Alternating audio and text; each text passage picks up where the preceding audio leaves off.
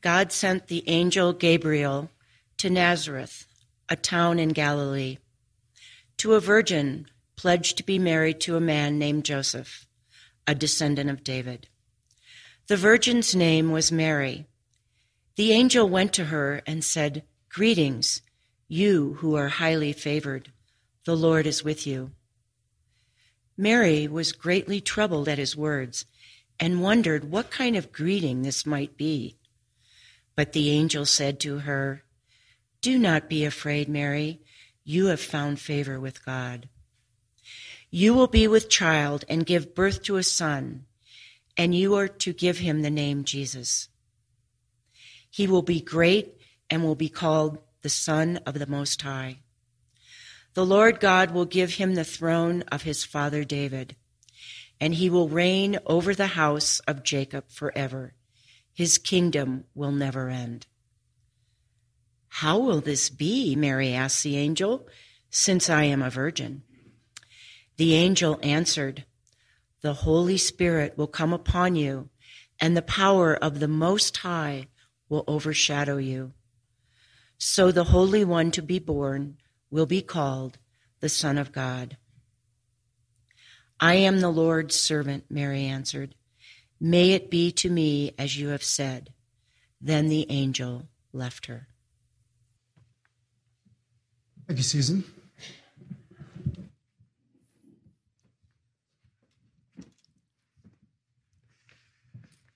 I'd just like to welcome all of you watching on the stream. It's uh, good to have you uh, with us today. And we're, the theme today is preparing for Christmas.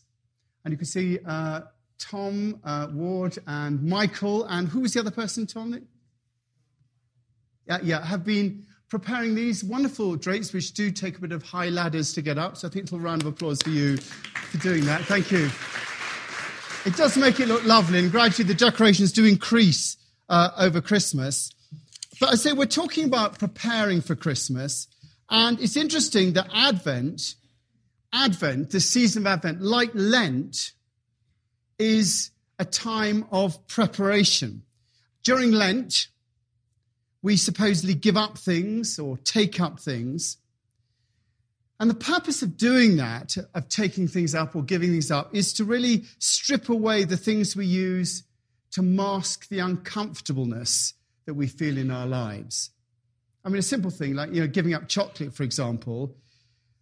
You know, we eat chocolate to feel better rather than having the feeling that we would normally feel. And we sometimes drink for the same reasons. It masks the feelings that we have.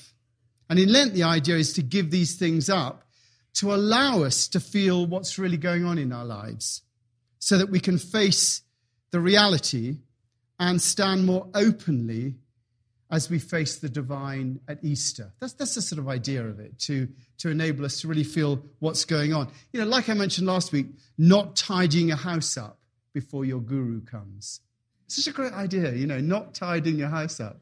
My son went and saw Ward with his computer the, uh, uh, yesterday, and he said, "Oh, my desktop was completely a mess," and it was great because Ward was able to see what was actually really going on uh, with his computer. And, you know, that's the idea, you know, to stand in a more truthful way so as to be more in union with the reality uh, of our lives. And that's Lent. And really, Advent serves the same purpose. But this time we're preparing for the arrival of the divine. And the symbols we have for the arrival are the arrival of the Christ child and the second coming. And we're preparing ourselves for these things. Interesting enough, with Advent, if you're in a, I was going to say a proper church, if you're in a, you know, if you're in, they cover up the cross both in Advent and Lent, and all the symbols are covered up. Um, it's as if they're not here yet, both in Advent and in Christmas. And there's a sort of covering up of that. And, and we're preparing. And the echoes of that preparation that we have are within the traditions that all of us have at this time. The Advent calendar is a sort of countdown to Christmas. And in most households, it represents sort of the mounting excitement of presents and everything like that. But, but the prayers and the Bible readings are actually also a form of preparation. You know, the making of the Advent wreath and the Christmas tree, and the special food and the candles and the liturgy and the prayers are all intended to act as a form of preparation of us saying, O come, O come, Emmanuel. And that word literally means Emmanuel means God with us. Immanu, which is with us, and El is God. Emmanuel, God with us. And that's what we're preparing for at Christmas. We're preparing for union with God, symbolized by the baby in the manger and the second coming. So, our preparation for Advent is the preparation of the realization of God being with us. That's the preparation. And if you remember, I've said this before, Jesus in the icons, in those Russian pictures, is always portrayed with two fingers up like this. And that re- he's always representing the two natures that he has, which is one is human and one is divine. Those are the two natures that he's always represented of having. Now, the, the idea that I like to have is to hold is that Jesus didn't come to be worshipped as God. That wasn't his purpose in coming. But for me, he came to show us our potential as human beings, to show us that we have two natures one human or material, and one divine. And that therefore each of us has that divine nature within us, ready to be realized. That that's part of who we are as human beings. And that the true potential of humanity is those two expressions, the material and the divine together. And and that is a, a true human being, the human and the divine together. And that is really what Jesus is is suggesting. And we've grown now in our, in our lives, in, in the life of the planet, in evolution, to a point where we are now able to realize that we do have a divine nature and that our purpose is to realize it. That, that is a transformation in human consciousness, to realize that, to open ourselves to that aspect of consciousness capable of expressing the divine for us to open ourselves to that aspect. Just the potentiality of that, to realize that is a movement in consciousness in itself. I mean, it wasn't there. You know, for years, it's always been God up there and us down here. Now, there is a transformation. We realize that we can realize that in the divine. And that's what we're preparing for in Advent that realization. Not just a celebration of the arrival of Jesus in the manger, but the arrival of the divine nature within each of us. So, the candle we've lit this week is the candle of truth. And the truth that we're confronting ourselves with is our place in the universe as not just part of humanity, not just part of the material side, but as part of the divine. And that's a difficult thing to understand, let alone to realize. There's so much evidence that we're just another, another board or a part of the material world. To realize that we're part of the divine is a difficult thing. And when we think about truth, and this is the candle of truth, when we think about truth, you know, most of us, when we, when we say the word truth, we think about accurateness. Accurateness and correctness is really where truth is at at the moment. But that meaning really only came into common parlance in the 14th century the meaning of truth being accurateness and correctness. The original meaning of truth came from a West Saxon word or a Mercian word, treowe. And that had more of a meaning of faithfulness than accuracy. So truth was more originally about faithfulness. It was more about words like faithful, trustworthy, honest, steady in adhering to promises, and friends. You know, that sort of trustfulness. And truth in those days was something that could be relied upon. Something that could be relied upon. And you can see how that has morphed into accuracy and correctness, which is what we have today. You know, we think about truth more in terms of accuracy, not lying. You will tell the truth, the whole truth, and nothing but the truth. Accuracy and not lying. But I think the idea of a greater truth being something that you can rely on is more interesting. It speaks about the idea of reality, And reality is something that you can rely on. That lovely, I love that quote from, I always mention it, Philip K. Dick, who said, Reality was that which continues to exist after you've stopped believing in it. Reality is that which continues to exist after you've stopped believing in it. It's something you can rely on, it is something solid. And I like the way that that informs the definition of spirituality that Rowan Williams uses, which is the cultivation of a sensitive and rewarding relationship with eternal truth and love. A sensitive and raw spirituality being the cultivation of a sensitive and rewarding relationship with eternal truth and love. Eternal truth. Literally, permanent reliability. Eternal truth. Permanent reliability. Now, as an old advertising man, I would love to put that on products. Firestone tires, permanent reliability. Dyson, they've all paid me for this. Dyson vacuum cleaners, permanent reliability. It's nice to say, but it's not really true. But in the case of this truth, eternal truth, the eternal truth of spirituality, this is just what's being suggested. Permanent reliability. That's something that is eternally true and is always able to be relied upon, and therefore has absolute reality. That's an interesting thought. Permanent reliability, eternal truth. And in this sense, the truth can be relied on and has absolute reality. That truth, which can be relied on and is absolute reality, is the divine nature. That is the eternal truth that we can rely on. And last week I mentioned you know, that bit from 1 Corinthians 13 faith, hope, and love. But the greatest of these is love. And within that, faith, hope, and love, and the grace of these is love, is the reliability word, the truth word, faith, that which can be relied upon. You know, in, in the Aspen Chapel, when we talk about the purpose of religion, I always like to say that religion is about living life more skillfully. And the fundamental skill is really working out what you can rely on. That is the fundamental skill. What is true? What is trustworthy? What can you have faith in? And last week, we talked about the idea of having hope in love. And this week, we're talking about having faith in being able to rely on the reality of the divine nature. And there's a slight difference in that. It's, it's, it's relying on that reality. And it's this that we're uncovering and realizing in Advent. That is, that is what we're preparing for. Remember Evelyn Underhill's definition of the mystic. Mysticism is the art of union with reality. Mysticism is the art of union with reality.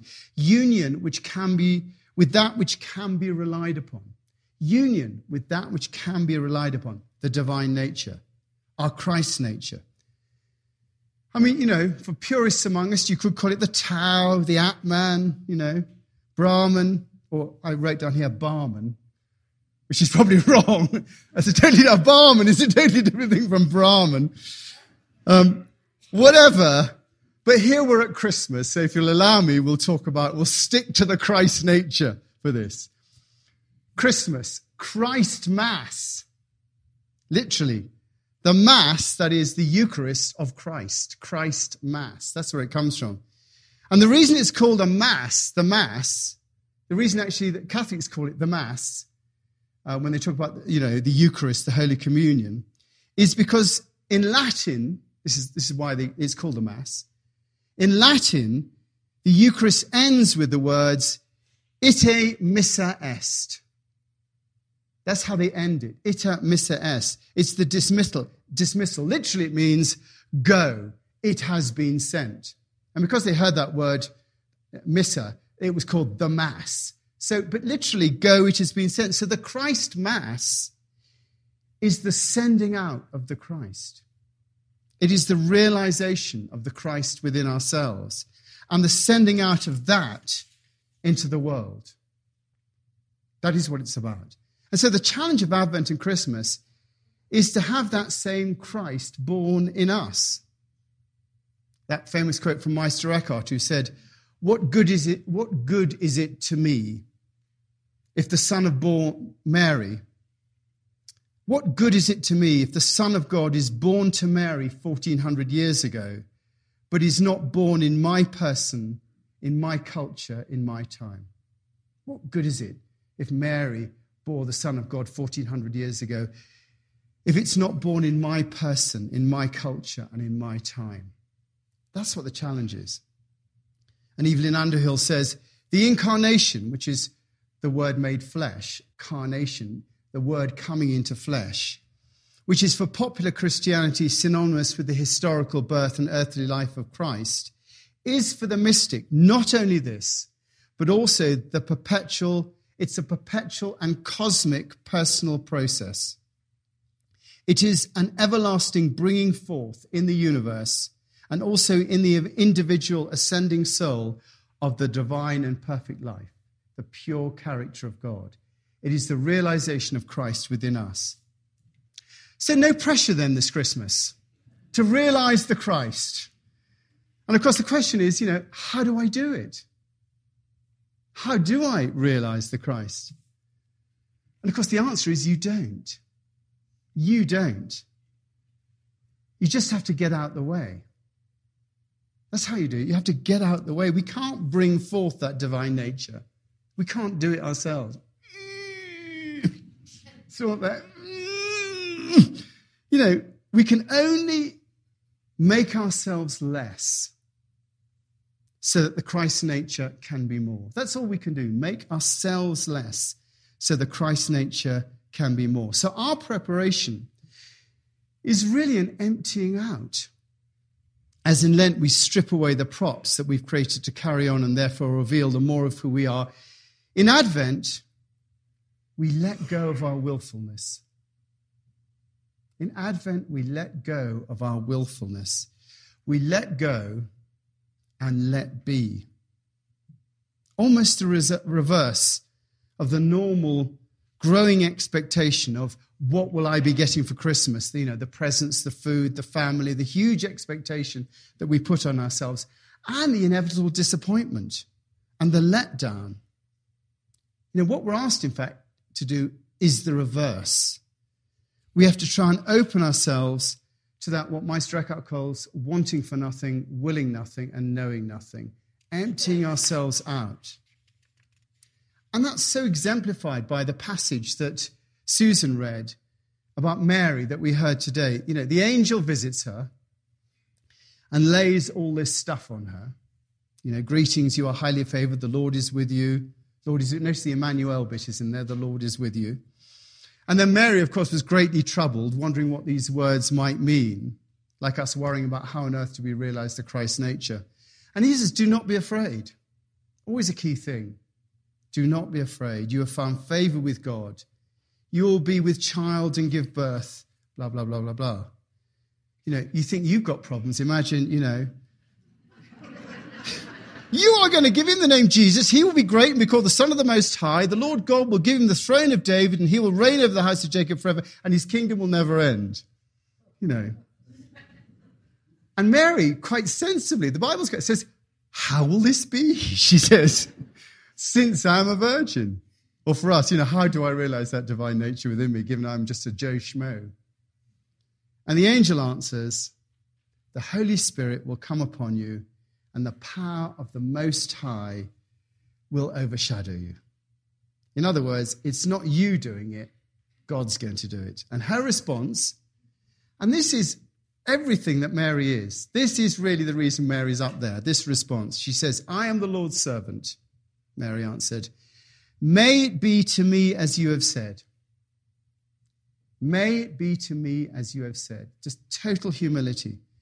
And that's it in a nutshell as Julian of Norwich would have said. That's it in a nutshell. I am the Lord's servant. May it be to me as you have said. It's total humility. That is what's asked of us at Advent. And that's what Mary is known for. It was her emptiness that allowed her to be filled by the Christ. And it was it's our emptiness that allows us to express the Christ nature. You know, Thomas Merton puts it perfectly I've read this before, but you know, it's worth hearing again. He says, God utters me like a word containing a partial thought of himself. A word will never be able to comprehend the voice that utters it. But if I am true to the concept that God utters in me, if I am true to the thought of him I am meant to embody, I shall be full of his actuality and find him everywhere in myself and find myself nowhere. I shall be lost in him. That is, I shall find my true self. I shall be saved. in other words, I shall become the Christ nature. And that's how we prepare for Christmas. We prepare to become Christ to all who are around us, to be Christ at our table, to welcome Christ in others, to witness to the appearance of the Christ child in the world by realizing it in ourselves. Let's pray.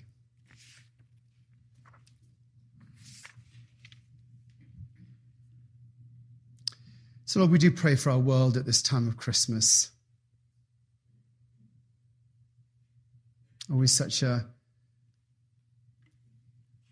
difficulty between the news headlines and what goes on in churches at Christmas the devastation, the difficulty, the wars, and O little town of Bethlehem.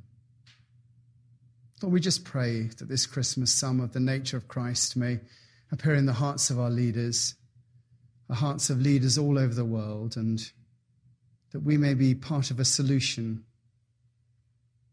in realizing the nature of that love in the world. Pray for our town as people come to visit this Christmas. Pray for safety. Pray for all those on the mountainside at the moment, working, helping, up and down the valley, looking after people.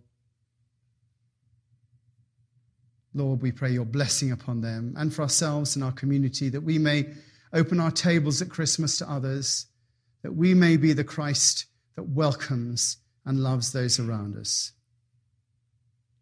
And particularly pray for those in our community who are suffering. Pray, thinking today of Lorna Peterson, who's just uh, recovering from back surgery. Pray for Anne Hodges, Tegan Sullivan, Elaine Pagels, Paul Mayer, Cherise, Valbert Karlberg, Elise Strickland and Carter, Maureen Hirsch, Will Welsh, Barbara Orcutt, and Patricia Hill. And today we also pray for the family of Catherine Myers, who died last week of a, a brain tumor. We've been praying for her over the last uh, few weeks. We just pray for their family. Lord, we just ask you to comfort and look after those people. Enable them to come to recovery, pray. In Jesus' name, amen.